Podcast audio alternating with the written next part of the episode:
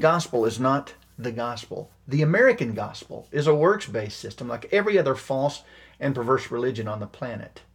Being in new covenant relationship with God has nothing to do with God bringing your dreams to fruition, making your marriage work, giving you the picture perfect family, or somehow contributing to a meaningful career as American culture likes to define it.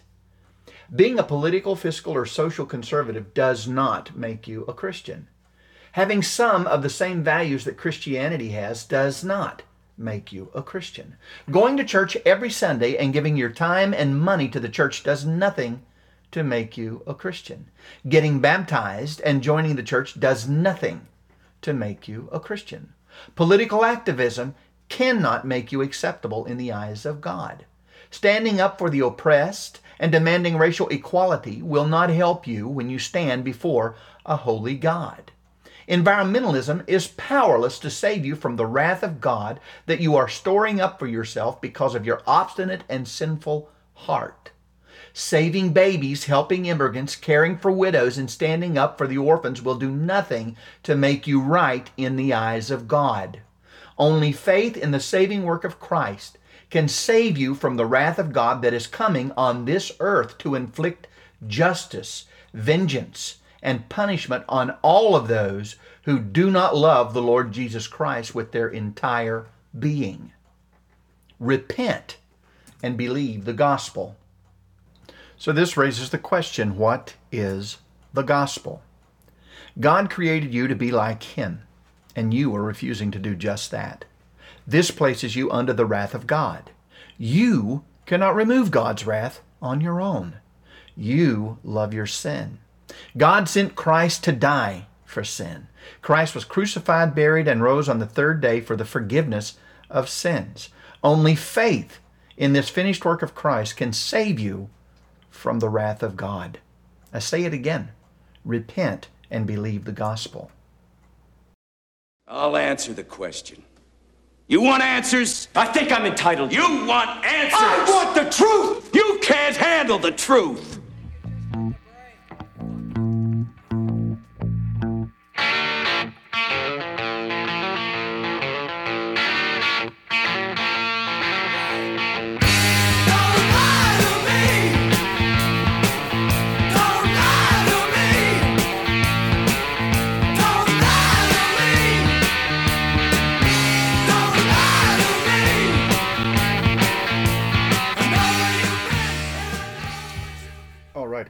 To the Reformed Rant. Today is October 5th.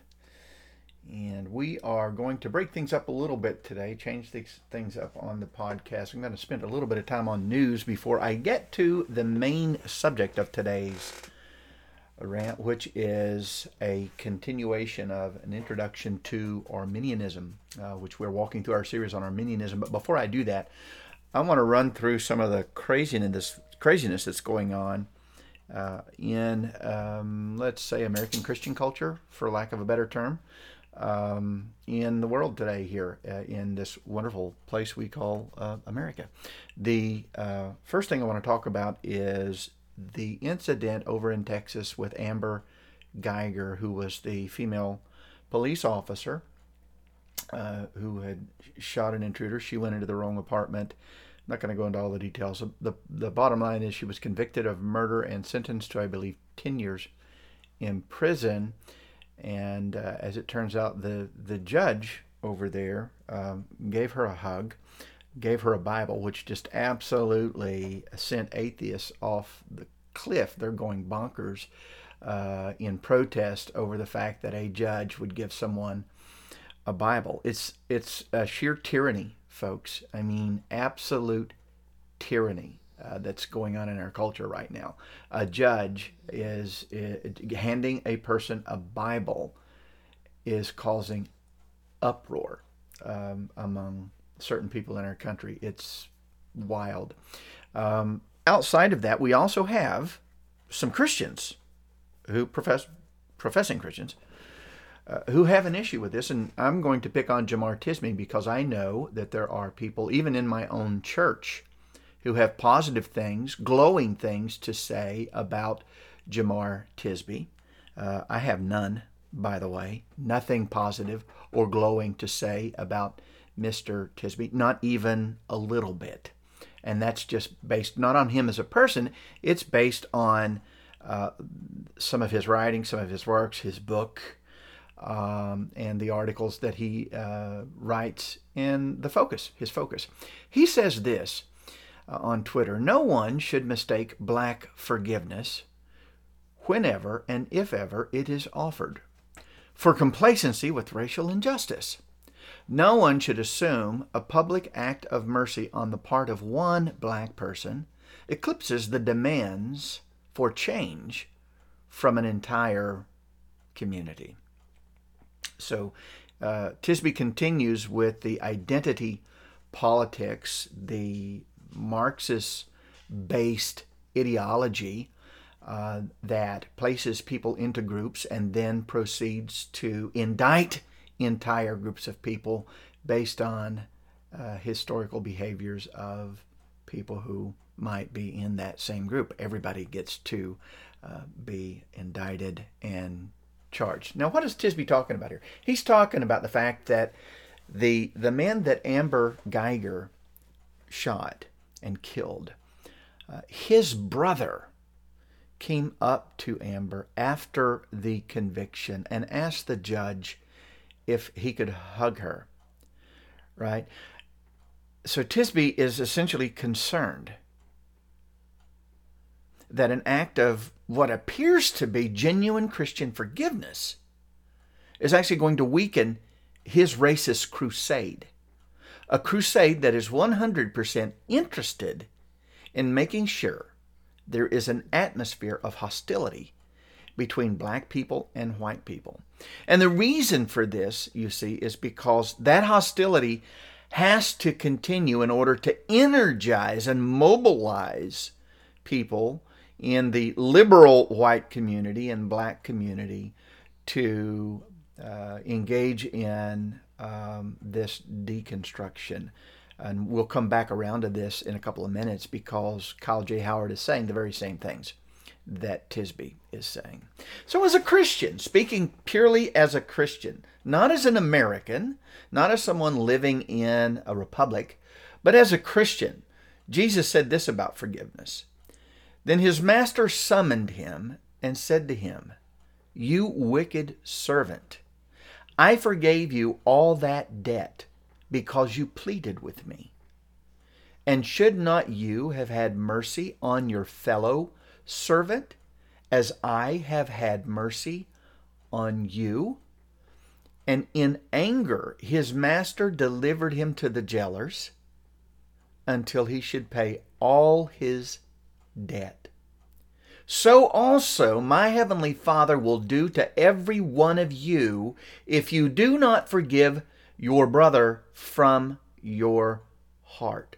One of the greatest evidences that a person's claim to Christ is false and that their faith is not genuine is the presence of true unforgiveness in their behavior and in their heart. There is nothing more unlike God than being unforgiving. On another news item that came up this week, I'm just going to mention it one more time. This is what happens when a culture decides to not only decouple itself from God, uh, but in this case, American culture, which is decoupling itself from the principles that it was founded upon, principles that are taken for the most part from the Christian worldview. These principles are being deconstructed and erased, eradicated, purged from American culture, and as a result, this is impacting how Americans think about issues. And on that note, this is even moving into the seminaries, which of course our seminaries do, do little more than mimic the world anyhow and have for decades. Union Seminary, particularly, I think in New York, um, had students come together and apologize to plants. Can you imagine going outside in your yard and apologizing to your tree or to your shrubs, or your flowers, or even weeds, or your grass? I should apologize to my lawn for not mowing it often enough. That is so unloving of me. This is insanity. This is what happens when a nation abandons principles that are derived from Christianity. I'm not saying America was a Christian nation. America's never been a Christian nation. There's never been such a thing as a Christian nation outside of the ancient theocracy in the Old Testament known as Israel. And we have, uh, we understand that Israel, uh, its existence and its history was given to us for other reasons, other purposes. The God was doing something very specific uh, in the history of the nation of Israel, something that many of us forget. Uh, on another news item, Kyle J. Howard uh, tweeted out a story where he said he was driving by uh, in, I guess, Atlanta, which is where he's from, uh, and he saw a, a police officer pointing a gun at a black man. And the implication is that he stopped. Uh, he didn't give any more details than that, but the implication is that somehow he got involved because um, when he sent this tweet out, he was talking about he was still shaking, adrenaline was rushing. So that would imply that maybe he actually got out and, and did something. I guess one of the questions that I would ask for a guy like Kyle J. Howard is uh, you know, hey Kyle, if if the officer was pointing a gun at a white guy, would you have still stopped your car? Would you have tweeted about this? Would you have even talked about it? I'm I'm curious. Continuing on with Kyle J. Howard, I just saw a tweet come in this morning uh, regarding something that he said, and he, here it is. He says this If the SBC, Southern Baptist Convention, wants to survive the judgment of God, wow. if the SBC wants to survive the judgment of God, conferences are not enough. All systems of power must be laid on the table, dismantled, and restructured from the ground up. He says such an act would require a miracle because power has a serene call and is hard to give up. Well, yeah, power is not an easy thing to give up. But what do you think Kyle J. Howard is after with this assertion that everything has to be laid on the table and dismantled? What do you think he's after? He's after the same thing that the racial reconciliation crowd's after power, money, wealth redistribution equality no matter what. You're not rewarded based on your contributions, your individual contributions. You are just equal no matter what. This is where these guys are going. It's what they're after. It's what it's what Jemar Tisby's after when he continues to stir the pot of racism that he does. He is, uh, according to Romans chapter 16, continuing to stir up division in the body of Christ. And there are thousands of good, solid pastors who know that this is what Tisby's doing. They know that this is what Kyle J. Howard is doing. They know that this is what Jarvis Williams and Brad Mason and all these other guys are doing. But they don't say anything about it. They leave their people flapping in the breeze rather than stand up and point out the sin that's going on in the culture and in this case inside our own churches and they let it happen. Now, let me just say one more thing about Kyle J. Howard's tweet. If the SBC wants to survive the judgment of God, God is not going to judge the SBC.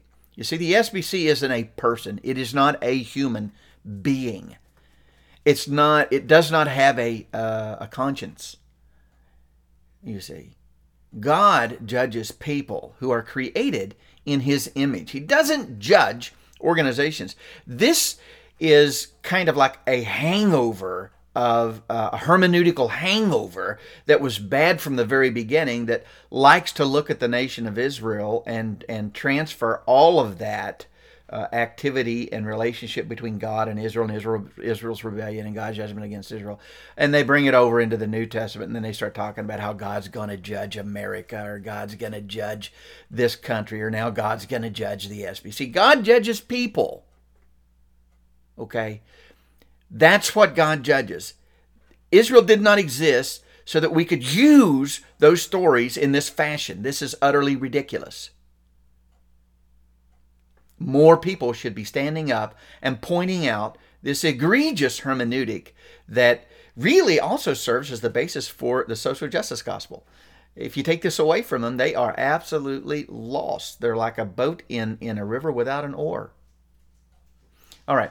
Let's turn our attention quickly to Beth Moore. Uh, Beth Moore stands up at the ERLC conference this last week and says, basically says that a biblical view, complementarianism, okay, uh, and I'll break this down quickly. A biblical view on gender roles has contributed heavily to the abuse of women in the church. What did she actually say? She actually said complementarianism has contributed heavily to the abuse of women in the church. Now, if complementarianism is the biblical view, and I am convinced beyond a shadow of a doubt that it is the biblical view, then Beth Moore is basically saying that the teachings of the Bible have contributed heavily to the abuse of women in, in, the church. Not the misunderstood or perverted teachings of the Bible or very sinful interpretations of the Bible have, have been used or that the Bible has been misused to abuse women in the church. That's not what she said. Okay. And this is because Beth Moore is really, first of all, she's a female. She should not be standing up speaking at any conference as a leader in any way, shape, or form on any subject. Second of all, she's incompetent top to bottom. She is truly, truly incompetent. Third, she's a heretic, an outright heretic, and associates with heretics. Why she even has a place to stand these days can only be chalked up to soft, girly men who don't have any guts to put Beth Moore in her place. And I'm sorry, I got news for you. I have zero respect for a man who does not have the guts to stand up and be a man and act like a man and put Beth Moore in her place. And the same thing goes for Jen Wilkin, who is also on a crusade trying to con- convince women that God has given them the gift of teaching mentioned in the New Testament so that they can serve as teachers in the body of Christ. This is new, folks. This is not historic Christianity, right? But Jen Wilkin is on her crusade. And once again, we have pastors who are continuing to prop this up by allowing Jen Wilkin to be viewed in a positive light by not removing her materials, by actually allowing people to use her materials to teach in the church. You're going to roll out of bed one day and you're going to look back at what has happened with the women in your church who think that they're in control of their husbands. And all of a sudden, you're going to have a female run church, and you will not be able to do anything about it because the women have not been trained on what their proper role and position is in the church, and the men are wilting like sissies and allowing the women to control everything. And now the pastors won't be able to even turn the ship around because you got to have men to do that, boys. And what you're creating are sissies, not men. And the women are going to run things. Go all the way back to the garden. Eve's desire was what? To control her man. We are living in the age of Eve right now, even in evangelicalism. And somebody needs to stand up and do something about this. Thank God for men like John MacArthur. I don't agree with MacArthur on every single point that he makes, but I got to say, I look across the landscape, and if there's one man that I can point to to say, this guy in his ministry and his close associates, Phil Johnson and those guys, this is a group of men who, from what I can see, absolutely truly care about the church. They care about the truth. They love God. They care about the gospel of Christ. And they, they're taking a stand across the board. I wish God would give us more men like that. All right, now let's shift gears and get to this conversation on Arminianism. So I'm probably going to take another 30 or 40 minutes to lay some groundwork around the history of what's going on from Calvin to Calvin's followers to Armini- Jacobus Arminius himself, who was trained by Theodore Beza, uh, and probably some of the things that Arminius was coming into contact with, some of the things he was hearing, some of the things he was reading, that gave him a little bit of cause for concern and led to this uh, this controversy between uh, Calvinism and Arminianism. And so again, the purpose here of this uh, series on Arminianism isn't a critical analysis. I'm going to save that for a, a, a series of podcasts after we're done. What I'm trying to do is simply throw out some truth, some facts, historical facts around Arminianism, ancient Arminianism, as it first got started, what it actually claimed, right? So that people can just understand what ancient Arminianism is, and then I'll talk a little bit about how Arminianism, certain Arminians, certain people in this camp, have uh, kind of changed uh, some of these views uh, and modified it. Because as as is the case with Calvinism, the further you get away from the the origin uh, of Ar- Arminianism, the the first sources, uh, the more versions and modifications and degrees of change that you see taking place over the centuries, and that's true. It's true with Calvinism. It's true with Arminianism. All right, so let's turn our attention back to um, the 16th century, and then as we come into the 17th century, uh, and talk about uh, historic Arminianism. All right, let's talk. Let's talk this through talk what is this? Arminianism. We're going to turn our attention to conditional election soon enough here in this podcast, but in this particular rant episode, whatever you want to call it, I want to talk about um, the historical background first. And I think part of the issue has to do with uh, the subject of supralapsarianism versus infralapsarianism. I'm not going to get into the order of the decrees. We're not going there, but I am going to say that the concerns arose after John Calvin with his earliest followers, uh, to include Peter Vermigli, Theodore Beza, and Jerome Zanchi. Right now, if you look at Calvin, Calvin places the doctrine of predestination under the heading of soteriology. And Calvin retains a very robust appreciation for the mystery of God's will. Okay? Peter Vermigli, on the other hand, takes a more I hate to use the term more rigorous. He he presses these issues out to their logical either their logical conclusions or even logical extremes, some might say. Um, extremes to me kind of sounds a little too much. So I'm just going to say that he pushes these pushes pushes these issues out logically as far as he can. Uh, doesn't really uh, is not very fond of mystery, um, at least where it's relating to to this issue. So he moves from the clearer points of theology and methodically deduces other truths from Calvin's theology, theology deductively moving from, say, the mountain to the boulder, to the rock and perhaps even to the pebble.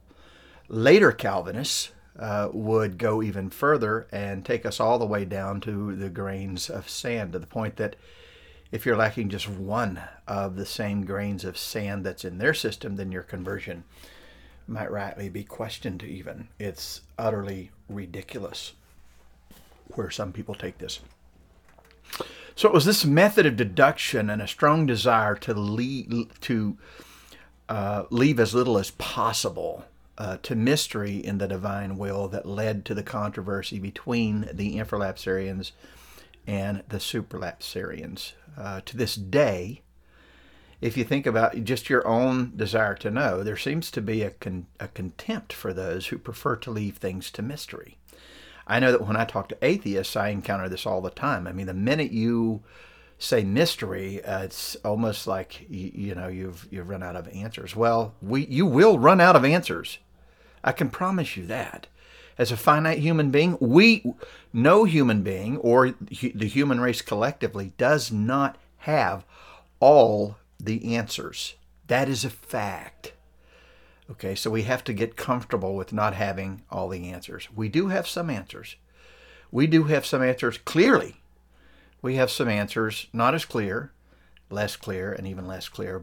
And in some cases, we just don't have the answers at all. So when God says in Deuteronomy 29 29 that the secret things belong to the Lord, He meant it. He, God chose to reveal what He chose to reveal. And he deliberately chose not to reveal everything. Now, he's God. We say that God has a good reason for everything he does. This means that God has a good reason for not revealing everything to us.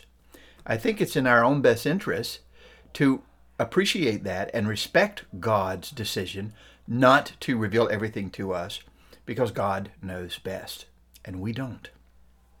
Leave it at that. When I was a child, my parents would hide gifts until the time came uh, to bring them out and, and place them under the tree, give them to us, birthdays, things like this.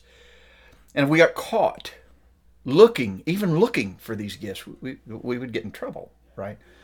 So I, I think it's better for us not to go looking for answers that God has deliberately not revealed. I think that's uh, a safe practice a best practice, right? Okay. Now, we see this kind of behavior taking place early on in Calvin's earliest followers. And it tended towards some views that were pretty disturbing. Uh, even even today, these views I find them to be somewhat disturbing. For example, the notion that God decreed to damn human beings before he decreed to permit or authorize the fall seems to make the fall a secondary thought and has God damning men without justification. And the only reason the fall came about was so that God could justify damning men. Well, it's kind of backwards.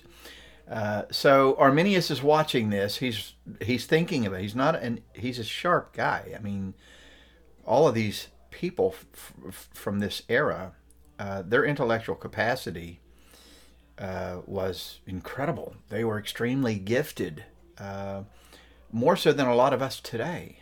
Um, in fact, probably most of us today couldn't even come close to matching wits with somebody like Jacob Arminius or John Calvin. All right. So this is very likely the catalyst that moved Arminius to give this issue as much energy as he did and eventually led to his rejection of the reformed formulation of the doctrine of predestination. And you have to remember that the supralapsarian view, I don't know that it started with Beza. It could have. Uh, I haven't really looked beyond that. I do know for a fact that Beza held that position. Um, Calvin left a lot of those uh, issues, well, let's say, untied. He didn't tie them up, he didn't tidy them up. and so it's possible that Beza is the is the first one, and and Vermigli um, to push to this this particular position. Um, at any rate, it, it was disturbing for Arminius. Okay, so this this first of all should give us cause for concern, and should result in a greater degree of humility on our part when talking about historic Arminianism, and especially when talking about Arminius himself. Uh, there are some serious problems with Arminius's theology, um, but this is not uh, the intent of the series of podcasts. We'll come back to that when we do a, a more critical analysis of where some of his views actually end up. The only real moral quibble I can find regarding Arminius that would raise a serious question was the manner in which he gained professorship at uh, Leiden. He it it's puzzling how he could have could not have seen the the gulf that existed between his views and those expressed in the Belgic Confession and the Heidelberg Catechism. Views that he had to affirm in order to get that job. All right, so you, you got you have to affirm that you believe these things.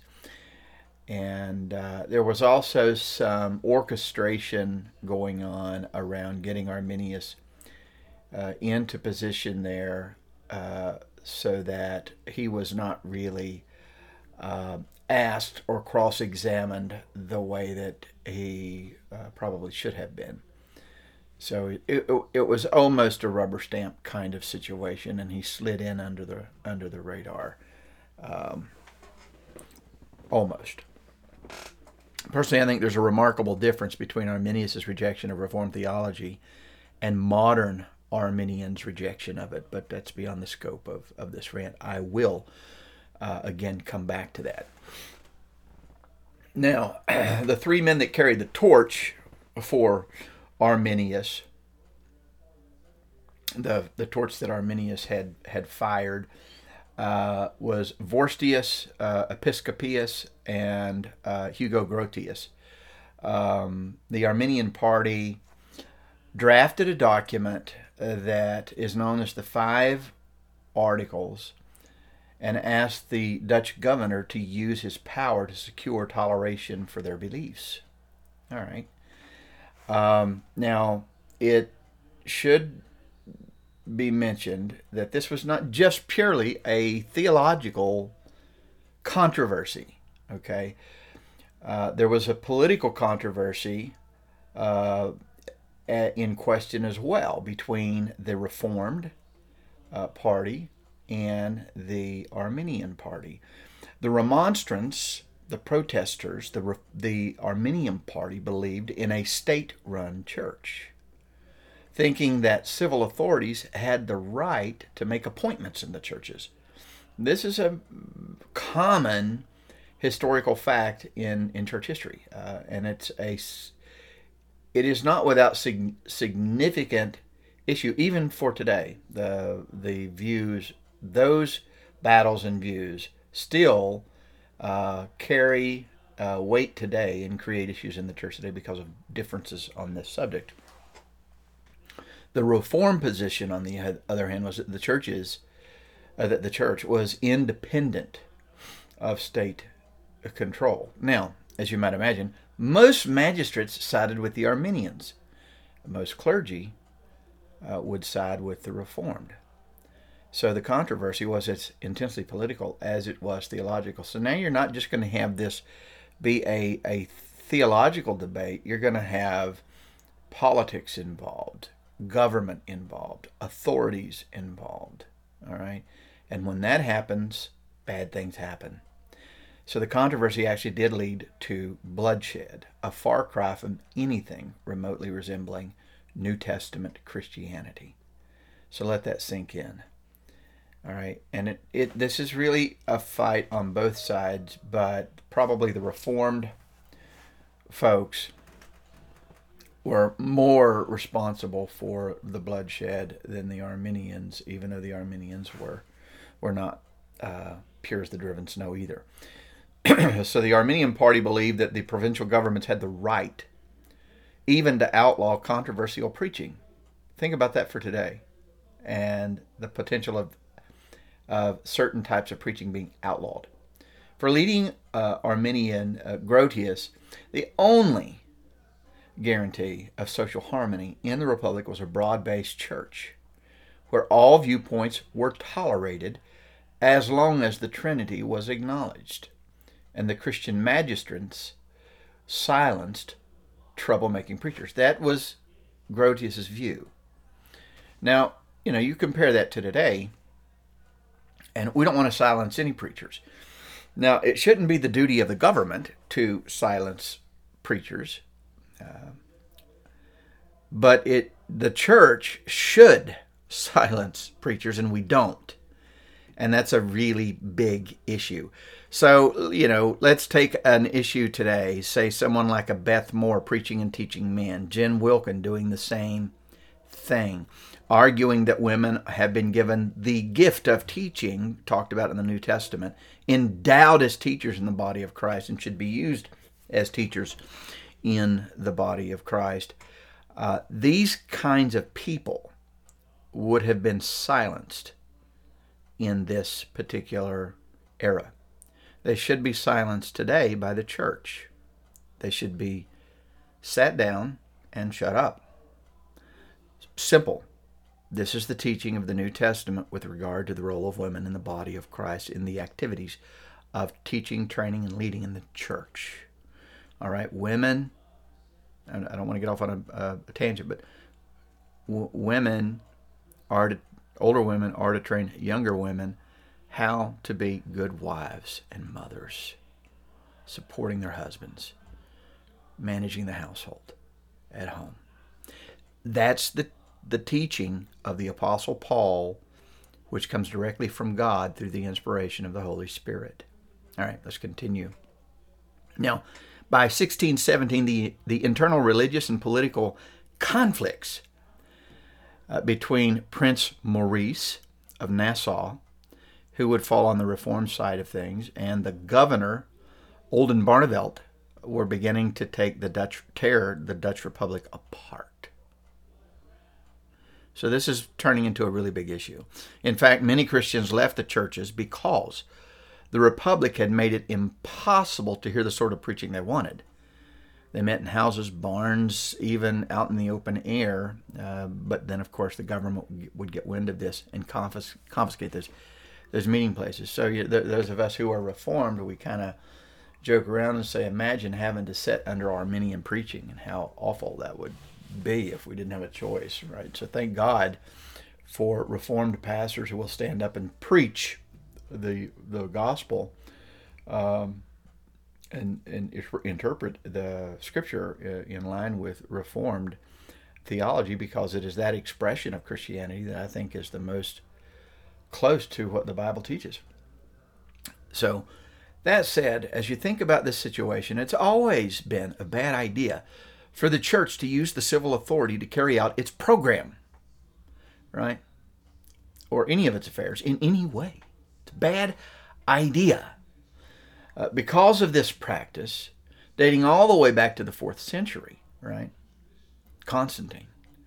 The church has committed numerous atrocities over the centuries, or the visible church has done this, right? And it has given us a black eye I talk to atheists who will criticize the church because of the inquisitions, and it's what do you you know that's not the church, but they don't want to hear that.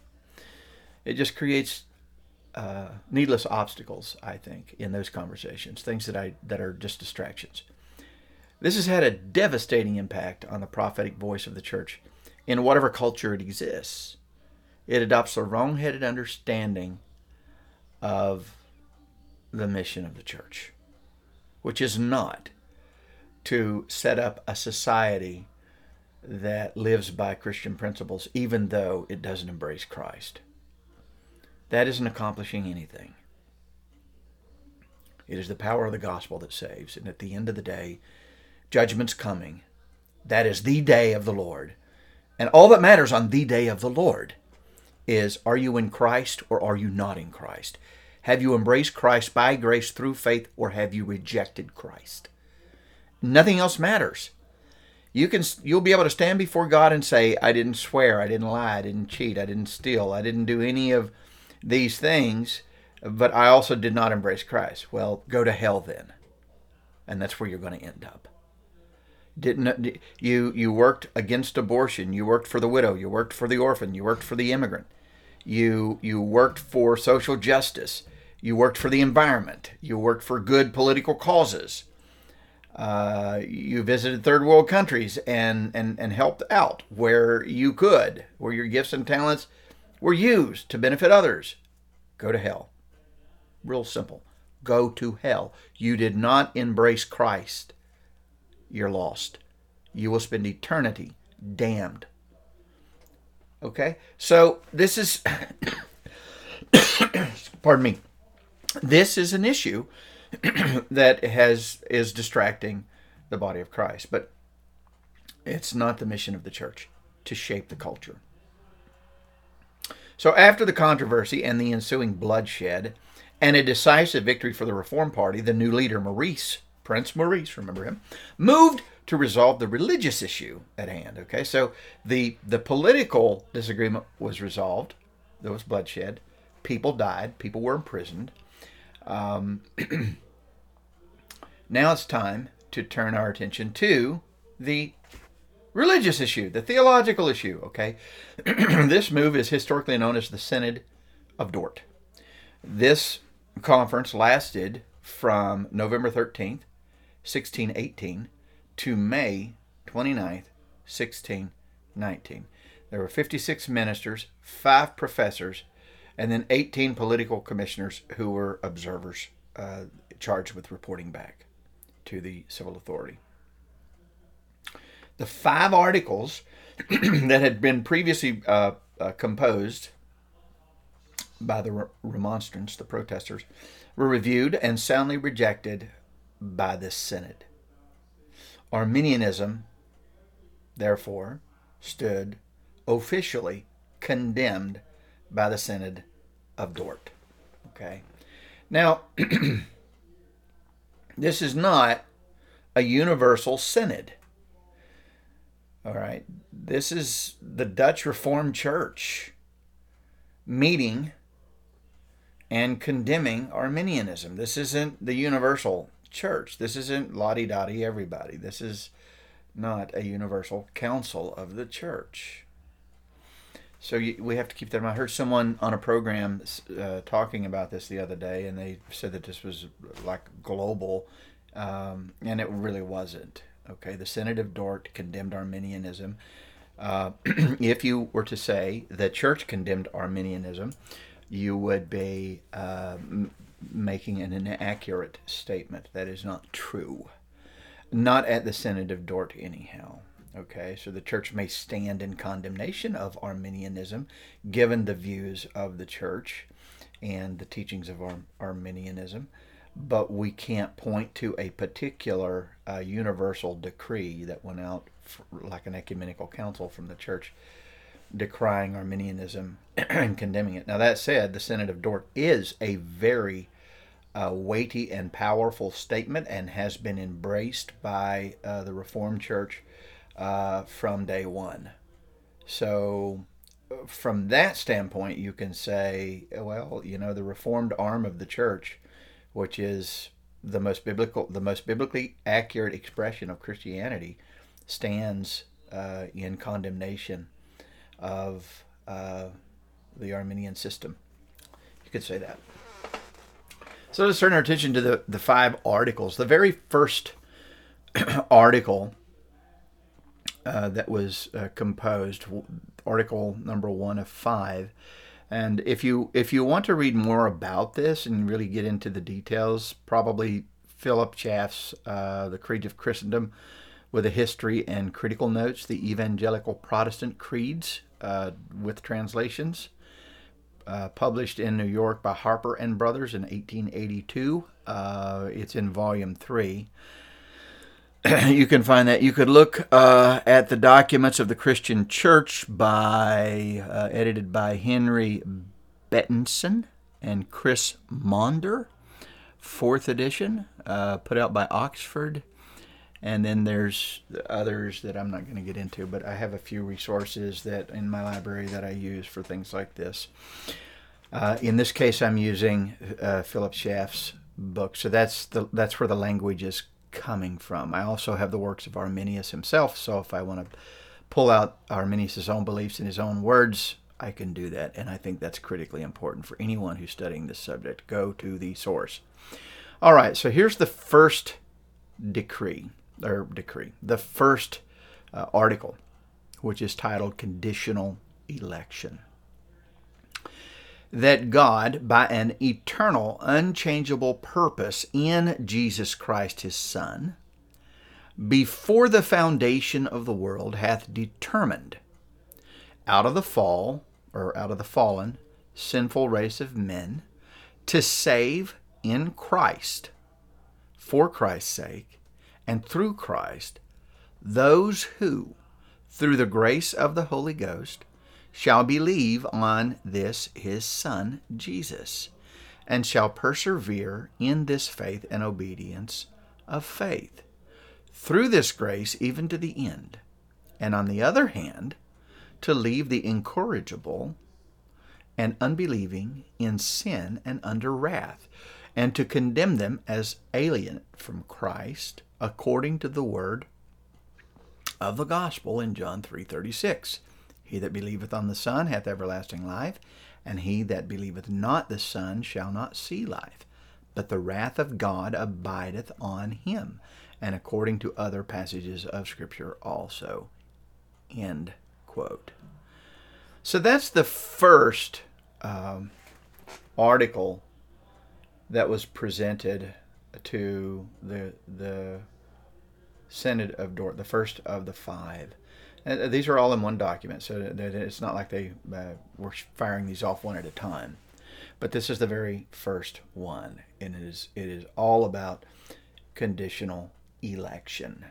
As a reminder now, I am not offering up a critique of Arminianism at this time. I'm far more interested in observing and understanding the claims made by the Arminian system of theology than I am in offering up a critical analysis of it at, the, at this point. Okay? So we want to start with the five articles. So when we look at this first uh, article, we see that God's decree is eternal and unchangeable, and that's good. Okay, that is a very good thing. That's orthodox. God decreed to save in Christ, for Christ's sake, and through Christ. Okay, that's also orthodox, but there's a controversy around that the prepositional phrase in Christ. And I'll come to that in a few seconds or minutes. The third thing we see is that God decreed to save only those who shall believe on his Son. And who shall, and, big conjunction, and who shall persevere in faith and obedience to the end. Okay? Number four, God decreed to extend grace through the Holy Spirit. So there you have the first four big. This is what God's doing. His decree is eternal and changeable. He decreed to save in Christ, for Christ, through Christ. He decreed to save only those who believe in his Son Jesus Christ and who persevere to the very end. And he decreed to extend grace through the work of the Holy Spirit. Those are the four. Number five, he decreed to leave the incorrigible and unbelieving in sin and under wrath. Okay? Now, this first article clearly makes God's election of men to salvation in Christ, conditional on the acts of men. They must, uh, men must positively respond to the gospel, and not only that, they must endure to the end. This makes God's election conditioned on man's actions. All right. That is the first uh, article of the remonstrance presented at the Synod of Dort in 1618. Scripture for this position, there's a couple of scriptures that are, um, so these two scriptures, if these two scriptures do not teach what the Arminians claim they teach about conditional election, there's a real problem. And again, we'll come back to that at another time. But here are the scriptures 1 Peter 1, verses 1 and 2. Peter, an apostle of Jesus Christ, to those who reside as aliens scattered throughout Pontus, Galatia, Cappadocia, Asia, Bithynia, who are chosen according to, according to the foreknowledge of God the Father, by the sanctifying work of the Spirit, to obey Jesus Christ and be sprinkled with his blood. May grace and peace be yours in the fullest measure. Okay? Arminianism asserts that this text conditions God's election, conditions election on God's foreknowledge of how human beings will respond to the gospel. God looks down through time, sees if Bill is going to respond positively to the gospel. If he does, then God elects him. That's the idea. Ephesians 1 4 says this. This is another text that's used. Just as he chose us in him before the foundation of the world, that we would be holy and blameless before him. Okay? Now, supposedly the Greek prepositional phrase here, which is en autō, makes God's choosing us conditional on us being in Christ. So, in other words, God only elects those who use exercise their free will to positively respond to the gospel. So God elects everybody who willingly places themselves in Christ. It isn't that God elects and that we are placed in Christ because God elected us from the beginning and placed us in Christ through the work of the Holy Spirit. That's not how it works in the Arminian system. It is the the exercise of free will to respond positively positively to the preaching of the gospel uh, that places us in Christ, and it is those people that are elect. Now, one more, one more. Remember, one more caveat is that it isn't that they are elect. They are elect only if they've done all of that and they endure to the end. If God sees that they're going to fall away, then they're not one of the elect. It's only those that God sees who will endure to the end in Christ that are elect. Everybody else? No. So that is the first article. Now, I'm, I'm, I'm not going to, this is not a theological lecture. This is a rant. This is uh, an internet rant uh, where we, uh, I'm just trying to help people understand what Arminianism actually, at least from the very beginning, started off teaching.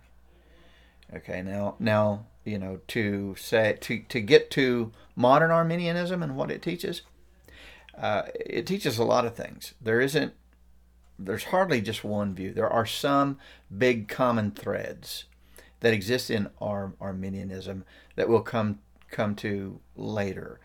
Uh, but we have to stay at a high level because the the last thing I want to do is have people say I'm Arminian and I don't believe that right? So there are some things that all Arminians would share, would hold in common, and other things not so much, and they could still be Arminians, right?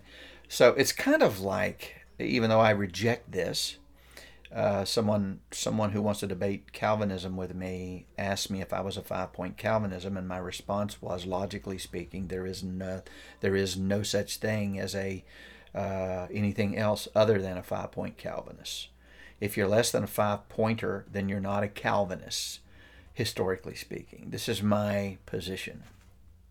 Uh, and I sympathize a great deal with people who say, who think we probably shouldn't use the term Calvinism. Uh, one of the biggest reasons for that is because of how men like Leighton Flowers and um, others, Hunt, Dave Hunt, and others, have skewed and strawmanned uh, and and caricatured Calvinism. Uh, that people who don't know uh, what Calvinism actually teaches would would probably be exposed to those kind of uh, false uh, pictures and would think very bad things about anyone who says they're a Calvinist and not based on reality, just based on the straw man that's set up by these guys on Calvinism. So I sympathize with that, and I I understand that, and I used to be a, a more hard line about that, but I I think that, that that's you know probably not a bad thing to back up and say, well, you know, wait.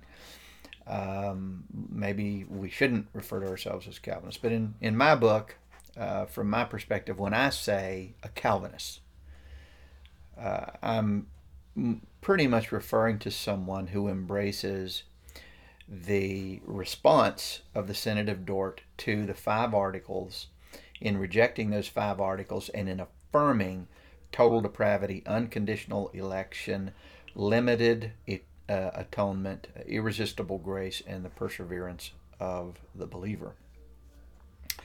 Uh, unless you accept all of those as historically defined by the uh, Reformed uh, documents in history, the confessions, the catechisms, uh, then I don't view you as a, a Calvinist. I view you as someone who's not far from Calvinism, but not quite a Calvinist.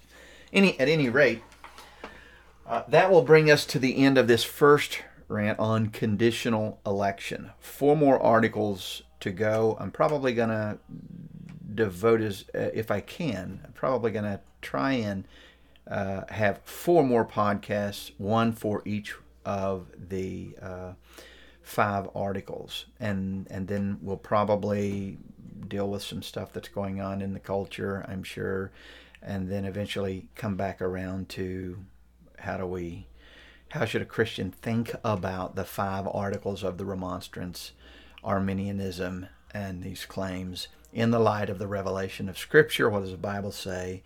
Uh, and as well bringing to bear uh, just good, solid, basic uh, critical analysis using the using logic and, and ask the question: uh, Do do these teachings contradict the Bible? Do they contradict uh, what we know to be true about God? All right. Uh, listen, thank you for listening. God bless. Again, if if you are not a believer. Um, God created you in His image, in His likeness, and you, uh, listening to this, are currently living a life of rebellion. You have lived a life of rebellion, and there will be hell to pay. Uh, you are on a path that is headed to, to disaster. As a, crea- as a creature of God, you are obligated to acknowledge God and to glorify Him and worship Him and to thank Him with every ounce of your being in every area of your life. Repent and place your faith in Jesus Christ. Embrace the Savior. Embrace Jesus as your Lord. Fall on your face before Him. Cast yourself on the mercy of God and tell the Lord to take your life and do whatever He pleases with it and embrace Christ. Repent and believe the gospel. God bless. This podcast is part of the Bible Thumping Wingnut Network, Biblical Christianity's marketplace of ideas. BibleThumpingWingnut.com.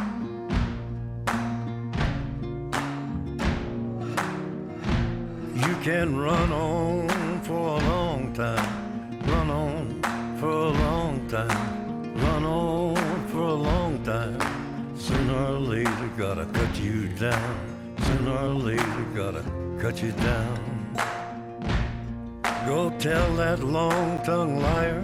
Go and tell that midnight rider. Tell the rambler, the gambler, the backbiter. Tell him that God's gonna cut him down. Tell him that God's gonna cut him down.